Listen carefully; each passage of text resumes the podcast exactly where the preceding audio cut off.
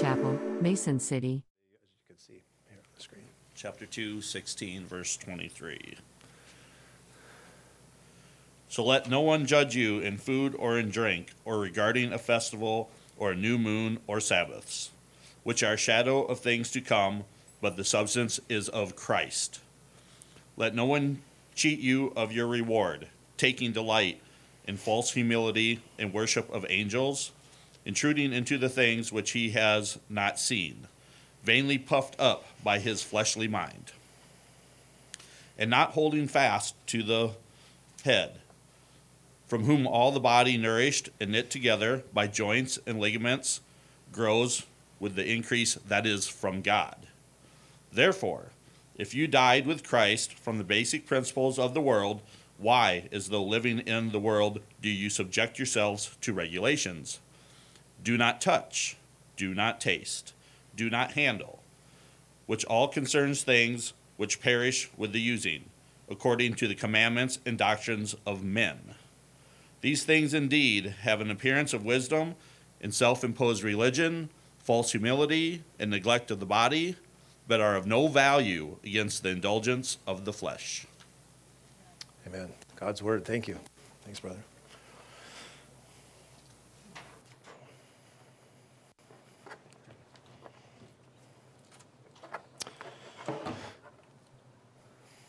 Well, it seems that as long as Christianity's been around, there have always been those who try to convince others that it's just too simple.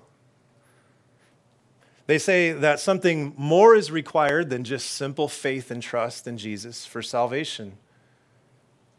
So, Paul is writing to a church here that is being annoyed by such folks. In today's passage, he writes, Since you are complete through your faith in Christ, you are free from three things, and we'll see them in the text. You're free from legalism, you're free from mysticism, and you're free from asceticism. Don't worry if you know about those words, those are a whole bunch of isms for an early Sunday morning here, but I'm going to explain them as we go. And trust me, this is a very simple passage to understand, even though these words are, you know, kind of wordy. You are free from legalism, number one. He starts in verse 16. Look what he says. So let no one judge you in food or drink. Now, when a passage starts with the word so, you look at that and you say, well, that must have something to do with the thing that went before it, right? Because he starts out in a weird way. He says, so, you know, it's like in conclusion to what I just said, now I'm going to say this. So, what did he say before? Well, in verses 8 through 15, he talked about being complete in Christ. And the subject was the same. He was talking about these false teachers that had come into the church and they said, You Colossians, you need to be circumcised. You need to be baptized. You're missing something. You've got to do works in order to be complete. And so, essentially, paraphrasing last time, Paul said, You already are complete in Christ. You have been circumcised in Christ and you've been baptized already. And he was talking about spiritually how when you put your faith in Christ, your old sinful dead nature is cut off. It's done away with, just like circumcision. And remember, we talked about what circumcision what is. It's, you know, it's the symbol of life being cut off of your old sinful life. And Paul said last time, your old sinful life was cut off when you put your faith in Christ. Just like Christ was crucified and cut off on the cross, your old life spiritually was cut off and baptism was a symbol of that, right? We talked about the powerful symbol of baptism where you go under the water, symbolizing your death to the old nature, and then you come out of the water, symbolizing the fact that you're alive in Christ and you're a new creation. I don't know about you, but this last week, who's been really blessed by the fact that we're complete in Christ? Right? Anybody? Yeah. Yeah, definitely. Been ministering to yourself. Wow, it's not about works. It's not about anything that I do. It's about what Jesus did, and I'm complete in him. So now he starts out this passage. He says, So, it's coming out of what he just said, those things. So let no one judge you in food or in drink. Now, why would somebody judge a person in food or in drink? Here's the answer because the Colossians apparently were not adhering to dietary codes that the false teachers were saying are required. Now, didn't the Old Testament command a certain dietary code. Yes, and that's probably where these false teachers got the idea. See, they're probably taking Judaism and saying, that's great that you have faith in Christ, but you also have to do the things that the Jews did in order to be right with God. So, how do we know, though, that we're not supposed to keep the Old, Old Testament dietary laws um, that are found in Leviticus? Well, it does say so in Mark chapter 7, verses 14 through 19. You could turn there if you want in your Bible. This is incredibly important to understand that we don't keep the Old Testament dietary laws because essentially in Christ they were fulfilled. Mark chapter 7, verse 14 says, When he called all the multitude to himself, he said to them, Hear me, everyone, and understand there's nothing that enters a man from the outside that can defile him, but the things that come out of him, those are the things that defile a man. If anyone has ears to hear, let him, let him hear. And then when he entered a house away from the crowd, his disciples asked him concerning the parable. So he said to them, You guys don't get it yet? That's the paraphrase. Do you not perceive that whatever enters a man from the outside cannot defile him? Because it does not enter his heart, but his stomach, and it's eliminated? And this is the key right here. He says, thus purifying all foods. So, in the Old Testament, in Leviticus, God said, Hey, Israel, here's some foods that are clean and here's some foods that are unclean. You can only eat the clean ones, you can't eat the unclean ones. But right here, Jesus is saying all foods are purified. Now, it's for another study and another day of why God gave that dietary law to the Old Testament, you know, Jews. Um, but it primarily had to do with separation and keeping them separate from pagan nations around them. When Christ came, all of that was fulfilled. It was done. Jesus said in Mark chapter 7, verse 19, he said, it says right there, thus purifying all foods. Okay? So why would these teachers come in and judge the Colossians saying, You're not keeping the appropriate diet? Well, they have a misunderstanding of the Old Testament dietary laws. Now, going on further in our passage, it says, Or regarding a festival or a new moon or Sabbaths. Now, it's the same idea here. The false teachers were likely insisting that believers observe Jewish feasts, the new moon festival and the Sabbath, right? So, what are the Jewish feasts, really quick? Well, there are eight of them that stand out. Um, Passover, unleavened bread, first fruits, Pentecost, trumpets, Day of Atonement, tabernacles, and the Feast of Dedication, right? And now I'm going to do about, you know, two hours on each of these, and we're going to, no, I'm just kidding talk about feasts and we're having potluck after service, you start getting people like, they'll throw a chair at you. I've, you know, I've seen this. Now, it goes on in verse 17 and it says, which are a shadow of things to come, but the substance is of Christ. So get the context again. Paul is saying to this church, don't let anybody judge you based on food or based on these festivals, new moons, or Sabbaths. Don't let anybody condemn you that you don't observe these things. Why?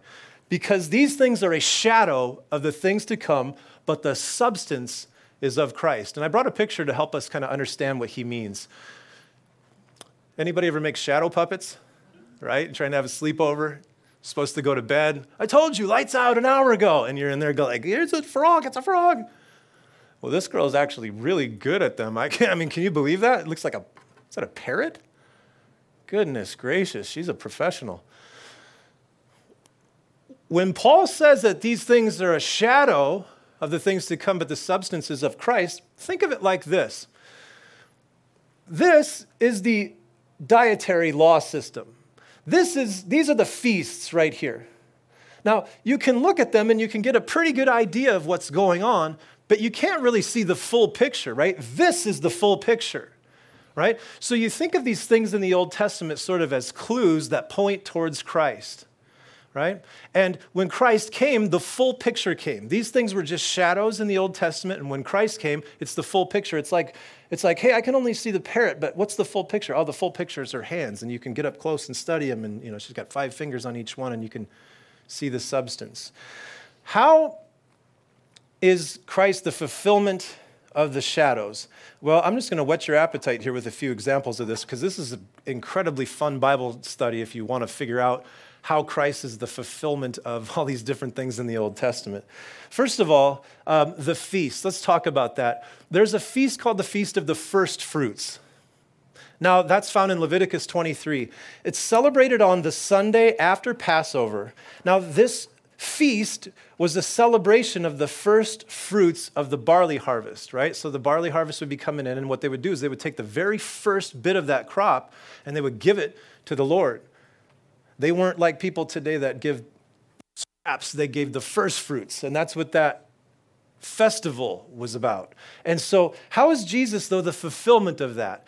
Well, Jesus' resurrection on the third day after his death is seen as the first fruits of the resurrection of the dead. 1 Corinthians chapter 15, verses 20 through 23. That's exciting here in the Bible flip. Every time you say a different reference, wow, it's a good day. Here's 1 Corinthians 15, 20 through 23. It says, But now Christ is risen from the dead and has become the first fruits of those who have fallen asleep. Right? Christ is the first fruits. He's the first type of person to be resurrected from the dead into this new resurrected body. He's the first fruits of those that will be resurrected to eternal life. So, in that sense, he's the fulfillment of the feast in the Old Testament times, thousands of years earlier hundreds of years earlier. He's the fulfillment of it. See, the feast in the Old Testament is the shadow. Now, Christ becoming the first fruits, the first from the dead, is the substance of the shadow, right? Here's another one. How about the shadow of the Sabbath? Now, this one's incredibly important because, man, I bet you if you surveyed everybody in here and, and said, Do you, Are you supposed to worship Christ on the Sabbath? You'd probably get some confusion about the whole thing. Because there are those today that say, the only way to worship is on Saturday. It's got to be on the Sabbath. You ever heard that? Anybody ever heard that? It's a common thing. But again, the shadow, the Sabbath was a shadow which finds its fulfillment in Christ. What is the Sabbath? Well, in Exodus chapter 31, there's an ordinance given to Israel that simply states that they're not to do any work on the Sabbath, which is Saturday. They're not to do anything, and they're not to have their animals do anything either. You're just supposed to give everybody the day off, even your animals, right? Exodus 31 13 says this Speak also to the children of Israel, saying, Surely my Sabbaths you shall keep. Listen, for it is, it is a sign between me and you throughout your generations. So he's speaking to the Jews. He's saying, This is between you and me, Israel. That's what the Sabbath is about. It's a sign between Jews and God. How's Christ the fulfillment of that? Well, a bunch of different ways, but do you remember when Jesus said, Come to me, all you who are you know, heavy laden, all of you who labor? Because you will find in him what? Rest, right? Now, the picture of the Sabbath, think this through for a second. We know that the rest that we find in the salvation of Jesus doesn't come by works, right? On the Sabbath, you were supposed to rest and not do any what? Do you see the parallel? See the connection? If you try to add works to salvation in Christ, what does Paul say happens to you in Galatians? He says you're anathema. If you say it's faith in Christ plus circumcision or baptism or plus anything, he says you're accursed, you're anathema. It doesn't work like that. The rest comes by no works. Now, the same thing on the Sabbath. Guess what happened in the Old Testament if you worked on the Sabbath? What did they do to you? They stoned you to death. Why? Because the picture of the, the Sabbath is so important that God wants to send a message that when my son comes thousands of years later, you better understand that salvation and rest does not come by works. That's the whole idea. You see how the Sabbath is the shadow with Christ as the fulfillment? My wife and I like to go to Minneapolis a lot, particularly Chanhassen. And when you get just close to Burnsville, you see a sign that says Minneapolis, 12 miles or something. That sign points us towards Minneapolis. Now, if we arrive in Minneapolis and we're all checked into the hotel and it's going well, and I say, man, we just got to go back and look at that sign you know, to heck with the pool. I don't want to go down. I'm not, no, let's, let's go back and look at the sign that says Minneapolis 12 miles. And that's kind of what he's saying here. He's like, why on earth would you go back and be so fascinated with all these signs that point to Christ when you can just look at Christ? It doesn't make any sense to go back and look at the shadow when you can look at the substance. Now, why is this so important to our mental health to understand that we're free from legalism? Do you know what legalism is, right? It's thinking that God is pleased through, only pleased and only will accept us through works, through things that we do. We eat the right diet, we observe Sabbath, we do the certain things, we follow the rules, and then God will accept us. That's legalism. Paul's saying you're free from all that. You're complete in Christ just through your faith and trust in Christ. Why is it so important to our mental health to know that we're free from legalism? Let me give you a few reasons. Being free from legalism actually allows you to have a relationship with God, right? If you think of God as a soda machine that if you put in the right combination of money and pushing buttons, doing the right works, and then he'll spit out the can of salvation for you, if you think of God as a mechanical machine that you just push his button through your works, you don't have a personal relationship with God. And you know, it's tragic to, to run into Christians that don't have a personal relationship with a personal God. That's tragic when they see him as just a code of rules and nothing else. You're lacking intimacy with God.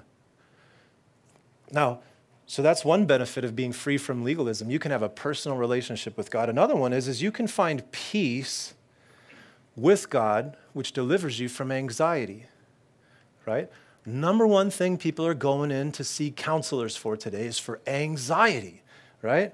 And then there's other people that are turning to the bottle about it, and other people that are turning to, you know, illicit relationships trying to deal with it and doing all kinds of different stuff.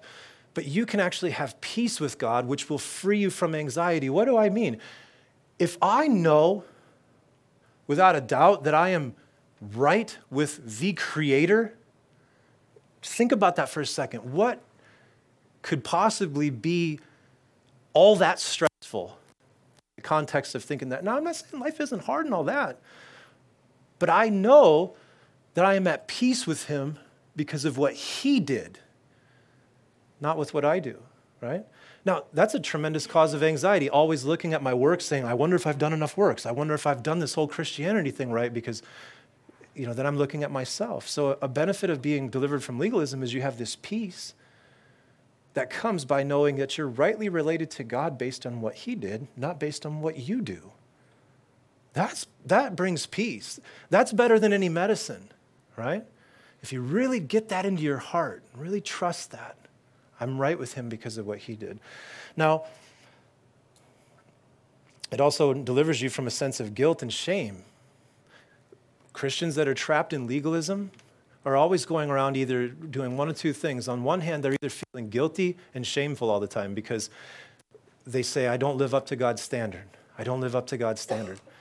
That's on one hand. Now, on the other hand, if you're not doing that, then you become arrogant. You say, I'm doing a great job of living up to God's standard and probably better than all of you by the looks of you people, you know? And that's what a legalist does is either on one side when they're doing well, they, you know, they feel better than everybody else. And when they're doing poorly, then they feel terrible and shameful. And they're constantly, it's like yo-yo Christianity, up and down all the time. Understanding that your relationship with God is based on the solid rock of what Christ did, it takes you out of that yo-yo Christianity, right? Now, if you're delivered from the arrogance that comes from legalism, that also improves your relationships, right? Because arrogance puts you in this position where nobody wants to hang out with you, which can lead to loneliness, which is about the number two thing that people go seek counselors for. I'm lonely. Well, just, I'm trying to be nice here, but maybe is it because you're arrogant? You know, I don't know. You know, could be. So understanding that your relationship with God is based on Christ and not based on you, it keeps you from guilt and shame, and it also keeps you from arrogance. I only have about 15 more here. I'm just, joking again. oh, how this ministers to our anxiety, guilt, shame, fear, pride, loneliness, and insecurities, the wonderful grace of God. Number two, you are free from mysticism. I'll admit right up front, this is kind of a, commentators are sort of all over on what he talks about here, so I'm going to give you my best interpretation. He says, Let no one cheat you of your reward. So, Paul again warning them. The first thing was a warning against legalism. Now he's saying, let no one cheat you of your reward. He's not talking about losing your salvation, he's talking about being robbed of heavenly rewards. See, in 1 Corinthians chapter 3, Paul says that if anyone builds their life upon Christ, as a foundation, all the things they do built on that true foundation of Christ, they will be rewarded for in heaven. Right? That's actually the motivation of a lot of Christians that are serving is we're saying things like, look, we're, we're storing treasure in heaven, you know? And the Bible says that's a legit thing. If I build on Christ, on the foundation of Christ, God's going to reward me for that. But it also says in that same passage, if you build on anything else, your works and everything you do will be burnt up at the judgment, although you'll be saved. But you'll kind of look back at your life and go, man, that was a waste. I had this big opportunity to do a bunch of things for Christ, but I ended up doing things, you know, that weren't based on Christ. And that's what he's saying here. Let no one cheat you of your reward. If the false teachers can come in and convince you to be a legalist or a mystic or an ascetic, you move away from the foundation of trusting Christ alone. Now all of a sudden you're not building on the foundation of Christ anymore. And you're in the, you know, you can lose your rewards in heaven at that point because you're not building on Christ. Simple to understand, right? I told you it was simple to understand. Let no one cheat you of your reward, taking delight in false humility and the worship of angels. Now, the Colossian heresy involved the worship of angels in some way or another. And you remember I gave you the illustration of a Russian nesting doll? Right? You know what a Russian nesting doll is? You get the bigger one, and you take the head off, and you take the head off, and then you go all the way down. And that's how they viewed like spirituality and God. Like God was way out here, and then there were all these layers of different like angelic beings that you had to like go through to learn maybe something about the true God. And so this is what, you know, where he says the worship of angels, what this likely looked like was them saying things like this We don't dare approach God, we go through mediators. You know, you may have heard people that do that today. They say, we would not dare pray directly to God, but we will go to mediators. We'll pray to saints. We'll pray to Mary. Because, oh my gosh, we're far too lowly to approach God Himself. I think that's the idea that he's getting to here in some way or another. And, and he calls it false humility.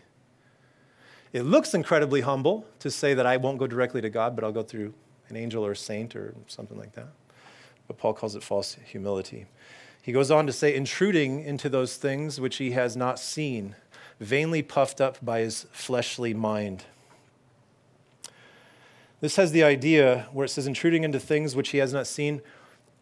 Scholars think what he's talking about here is this Gnostic sort of heresy said Christ, faith in Christ is too simple. You need to have visions that sort of initiates you into the things of God. And you might get one from this place or this medium or from this experience, but you need visions. You need supernatural experiences, right? And where he says, intruding into those things which he has not seen, vainly puffed up in his fleshly mind, he exposes what's really happening. And all their talk of visions, it's nothing more than vanity, human pride seeking attention. He's puffed up in his fleshly mind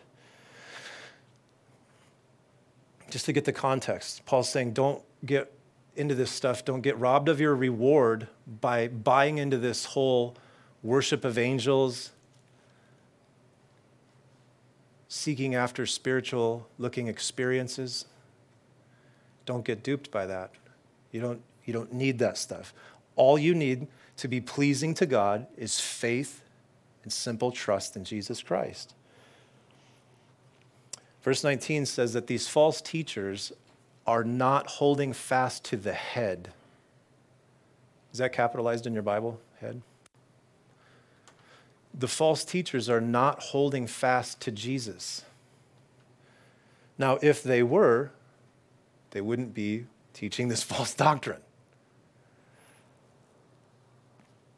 Holding fast to the head is illustrated by Jesus in John 15, 5, where he says, I'm the vine, you're the branches. He who abides in me and I in him bears much fruit, for without me you can do nothing. These false teachers, although they're claiming to have like Christianity plus, are actually not holding to the head at all, is what he's saying.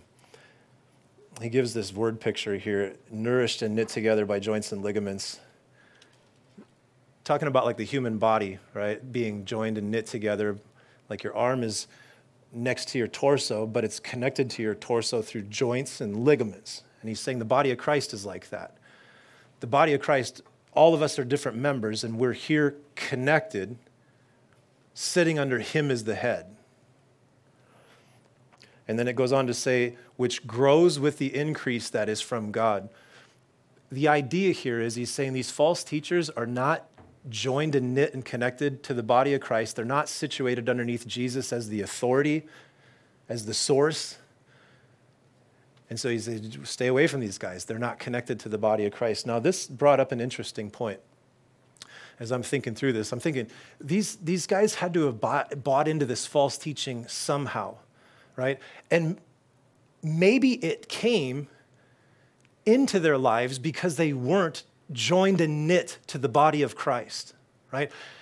When I run into somebody that's bit off some false teaching, it's those people that are not solid in church.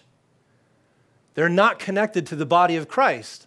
And so they might say stuff like, You don't have to go to church to be a Christian. And then I will tell them and say, well, you are the church. The question is, is like, what kind of a church member are you? Are you like this guy I was reading this story about him? He was working at the sawmill, and the end of the day was coming, and he was kind of tired, and it was already quitting time, and he said, let me just do one more. And he ended up losing two fingers, one of them all, almost, you know, and it's like one's gone completely in the, puddle, in the pile of sawdust, and the other one's got just tendons just dangling and he's in shock looking at it going ah! Ah! You know and i mean that's the state of christians that don't they say stuff like that. You don't have to go to church to be a christian. Well you're not being nourished and built up and there's no life coming in and out of you you know other than through this little tendon you know you're supposed to be connected to the body of christ so glad my body stays connected. You know, some, as I get older, sometimes I wake up and like part of my body wants to stay at home. you know, you ever had that happen? So Paul says, don't, get, don't lose your reward by getting into this mystic sort of Christianity where it's like faith in Jesus isn't enough. You need experiences and visions, and um, you know we need to worship angels and all these other you know sort of supernatural sounding things. What are some? What does mysticism look like today? I want to try to connect this to our modern day world a little bit. One thing it looks like is the New Age movement. And I don't know if anybody's familiar with New Age. There used to be a store right next door that was a New Age store, Healing Hands and More. You can go in there and you know get some. They'll put rocks on your forehead and stuff like that, and they believe in energy crystals and all this stuff. And you know, and I personal experience with the New Age movement. I was very interested in this stuff before I became a Christian. And I had a lot of New Age friends that had mixed Buddhism and Hinduism and all these other different types of things. And I'm going to tell you the truth from my own testimony, from being around these sort of people, is that way of thinking is a heavy, heavy bondage, right? And those were the most non well adjusted, anxious, angry people that I ever met in my life. And here's what I mean because the New Age movement is set up about attaining something. You're trying to get to a certain place, you're trying to reach something. You're trying to meditate long enough until you can have a breakthrough or quiet your mind, you know. Have you ever tried to make your mind completely blank? How do you do that? Like picture blankness? It's not blank then because I'm picturing blank. It doesn't work. I, I, mean, this stuff is an incredible bondage. And I'll tell you, I was around people that were evangelists for this stuff, and none of them ever had objective, straight answers of what any of this stuff meant, right?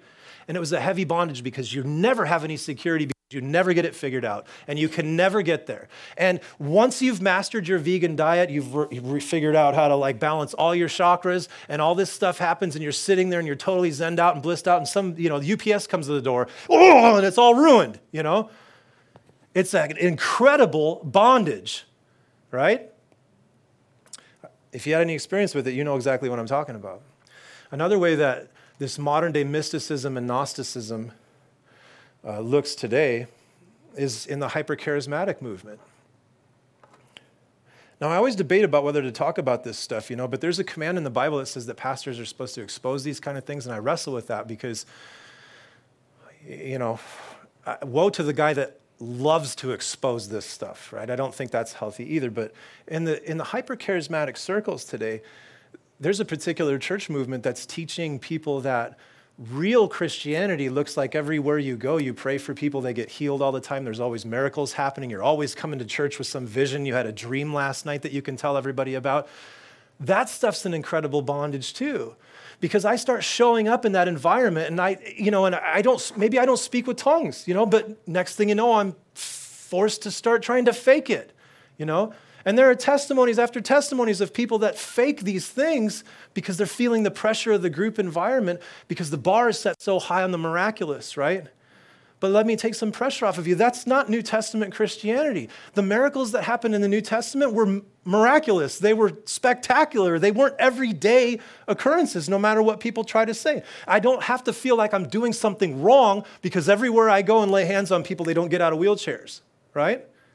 And I don't have to feel like I'm doing something wrong, like I don't have enough faith, because I can't just proclaim a million dollars in my bank account and it shows up, right? That stuff's incredible bondage. And what Paul would say is these people are just puffed up in their mind. They're vainly puffed up, these visions, all this stuff. Now, on the other hand, don't let me, don't let me give the impression that the supernatural is not a legitimate thing and, and we should desire the spiritual gifts and, and things like that. I'm just saying that that's, we don't worship the gifts, we worship Jesus, right? So the health and wealth, the hyper charismatic, the new age stuff, that's, that all kind of fits into this sort of mystic category.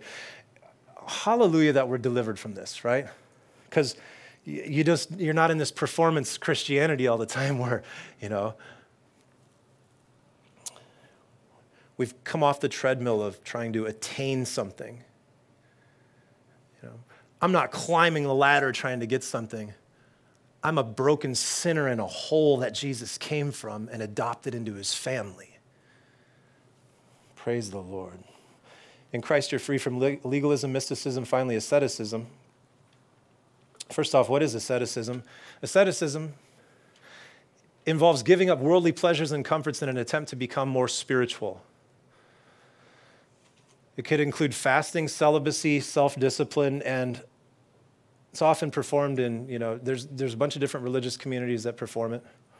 The aim is to gain spiritual understanding, self control, and closer union with God through these things. It's kind of like a bedfellow of legalism, right? Because if legalism is all about following rules, and then I look at myself and say, I've got a really hard time following rules, maybe what I should do is I should beat my body, right? Martin Luther was stuck in that trap, if you know anything about his history. Verse 20, therefore, if you died with Christ from the basic principles of the world, why, as though living in the world, do you subject yourself to regulations? And I think that the tone there would be like, why in the world? Therefore, if you died with Christ, okay, all Christians, true Christians, have died with Christ. Now, you might be really confused about that because you're like, I'm sitting here and I'm, I mean, I think I'm alive, you know? Spiritually, when you were born, you were born into the sins of Adam and Eve. You inherited their nature, Adam's nature. More precisely, you inherited Adam's nature from the Garden of Eden. Remember, God said to him, You eat of this fruit, and this day you'll surely die. And he said, Don't call me Shirley. don't, don't even listen to that. So you're born into this sinful Adamic nature, and you carry that throughout your whole life. And when Christ comes to your life and you trust him and you give your life to him, spiritually, Christ's death on the cross, where he was cut off, is applied then to you spiritually. That old Adamic nature, think of this Christ dying on the cross, my old sinful Adamic nature dying at that time. That's how you connect those two things. So when Paul says it's no longer I that live, it's Christ that lives in me, that's what he means. He means this old sinful nature. In other words, let's put it really simply my life before Christ is gone, right? Therefore, Paul says if you've died with Christ from the basic principles of the world, we talked about that last time. What are the basic principles? It's legalism, it's dealing with God in this mechanical cause and effect sort of button pushing way. If you've died to the realm of, you know, cause and effect and laws and all this stuff. You're dead in Christ, you're dead in Christ, you're dead to the law. Why are you still living under the law? Let me explain what I mean. If a criminal goes out and breaks a hundred laws in a day, and then at the end of that day dies in a car accident, how many of those laws are binding on that criminal? None of them. That's the way you have to understand the Old Testament. All the rules, the regulations of the Old Testament. When he says you've died in Christ, you're like that criminal that went out all day long, all life long. You lied, cheated, stolen, coveted. You did all those things all the time and you racked up this huge thing. But now you're dead to all that. And so, how many of those laws are binding on you? So, you understand the point? So, he talks about in Romans 6, 7, and 8. I don't live in that system anymore. If you're saying, does it not matter what we do with our lives? I really hope you're saying that right now, because that means I'm communicating the grace of the Lord to you. Because that's another, that's another conversation, what we do. He says, Why do you submit to this stuff? Verse 21 Do not touch, do not taste, do not handle. These things all, which concern all things that perish with the using. The do not taste, do not touch, do not handle. That's the essence of legalism. Don't do this, don't do this, don't do that. He says, Why are you involved with these rules about food? Food perishes. You, you eat it, it goes to your stomach, it comes out the other end. Why are you troubled with this stuff? If you're a new creation in Christ, why are you living like you have not become new? Why are you still living under these rules and regulations? Right? These rules and regulations are according to the doctrines and commandments, commandments and doctrines of men, it says, verse 22. It makes you think of Lent today, right? Where people will go through this season of Lent, where they will make this visual display about how they're fasting, and, and you know, and it culminates. Don't you get this ash on your forehead? You know, and, and you're you're showing these symbols, you know, and those things. I'm pretty sure they started out with the right heart. Lent was a time of reflection. It was a time of, um, you know, just a time of reflection and, and putting God first. You know, but it's become a thing where people think, I, I have to do this to buy favor with God. You know? Why do you submit yourself to these things?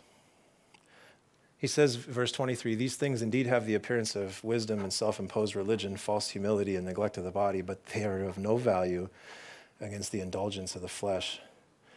These things, these strict codes, claiming they're humble, the self abasement, adhering to special diets, observing the Sabbaths. It all has an appearance of wisdom and it looks very spiritual, but it doesn't do anything for the indulgence of the flesh. In other words, you can fast, observe religious holidays, you can go to church, you can read the Bible, you can do all of these different things in a legalistic sort of way.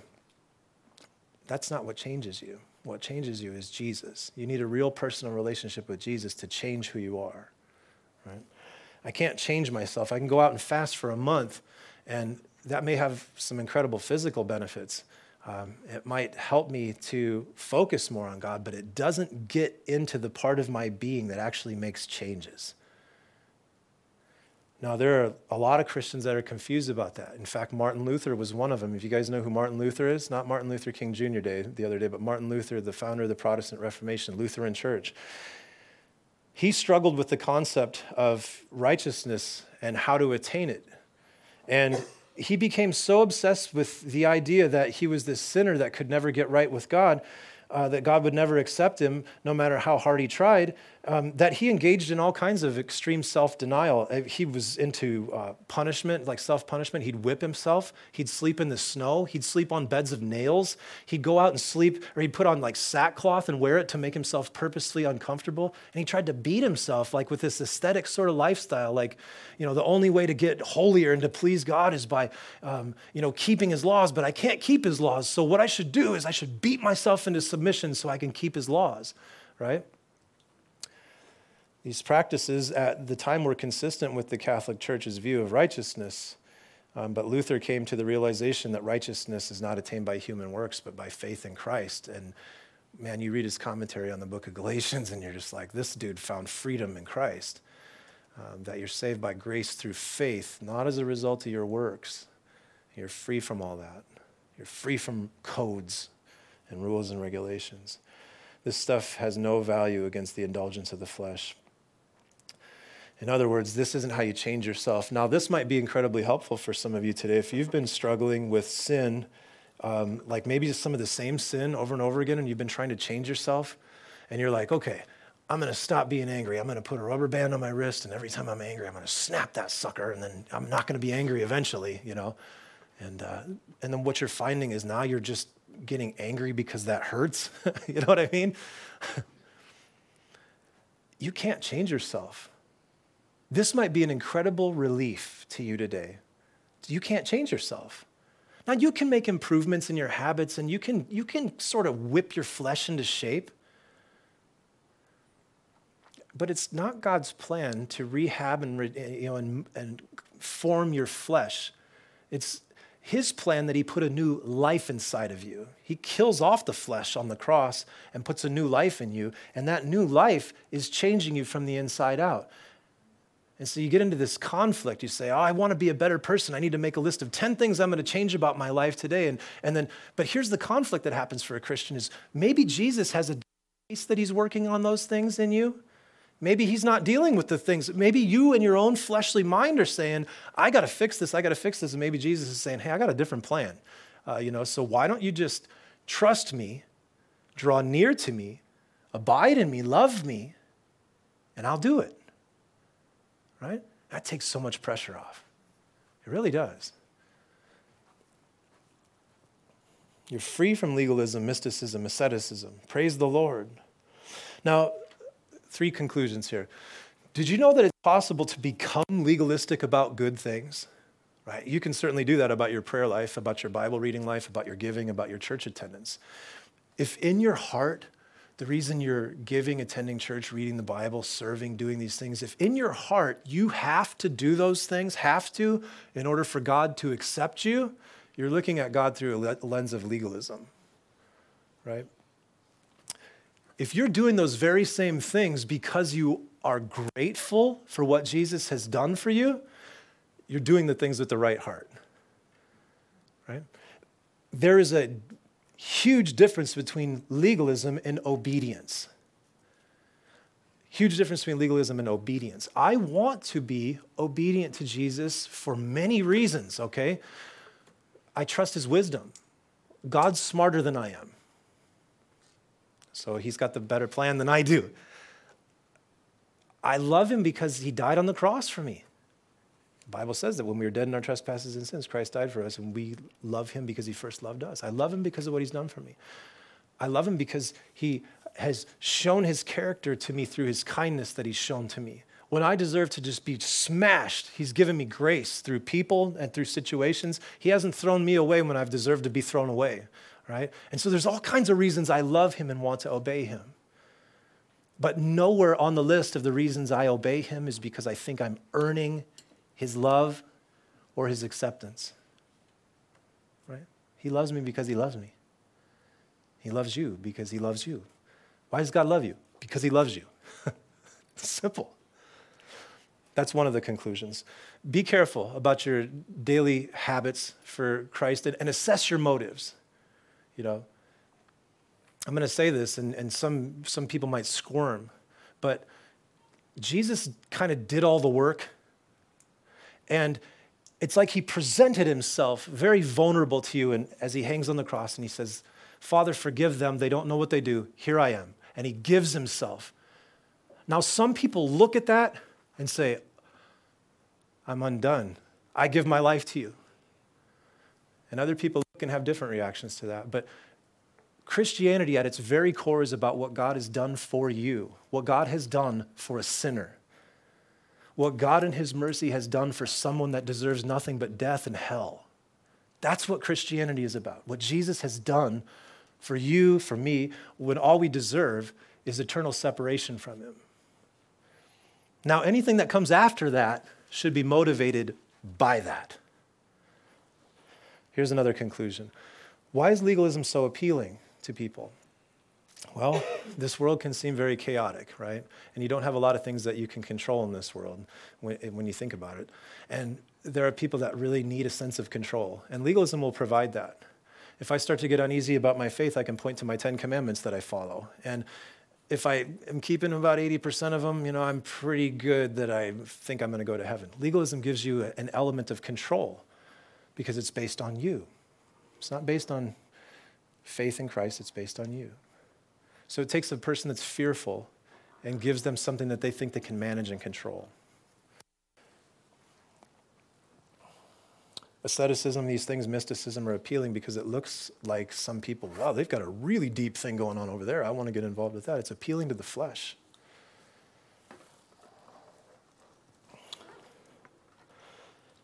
Last thing, why trusting God is better. Trusting in God's grace given in Jesus is better because it offers true forgiveness, salvation, rather than relying on our own works or efforts. The grace is unconditionally and freely given, providing a deeper sense of peace and security in our relationship with God. Additionally, it allows us to live in freedom rather than being bound by legalistic and ascetic practices. If you want some real help with this, this week, recognize that your righteousness comes from Christ. Like, meditate on this, get this into your heart. My righteousness comes from Christ, not the things that I do. And just get that in there. Trust in God's grace and forgiveness, not in your ability to follow rules or regulations. Cultivate a heart of gratitude and thankfulness towards God. Instead of focusing on earning his favor through self denial or rule keeping, focus on his grace and his love. Can you imagine a dad that just loves his kid and the kid only comes to him because he's useful rather than because he loves him. Just come to God because you love him.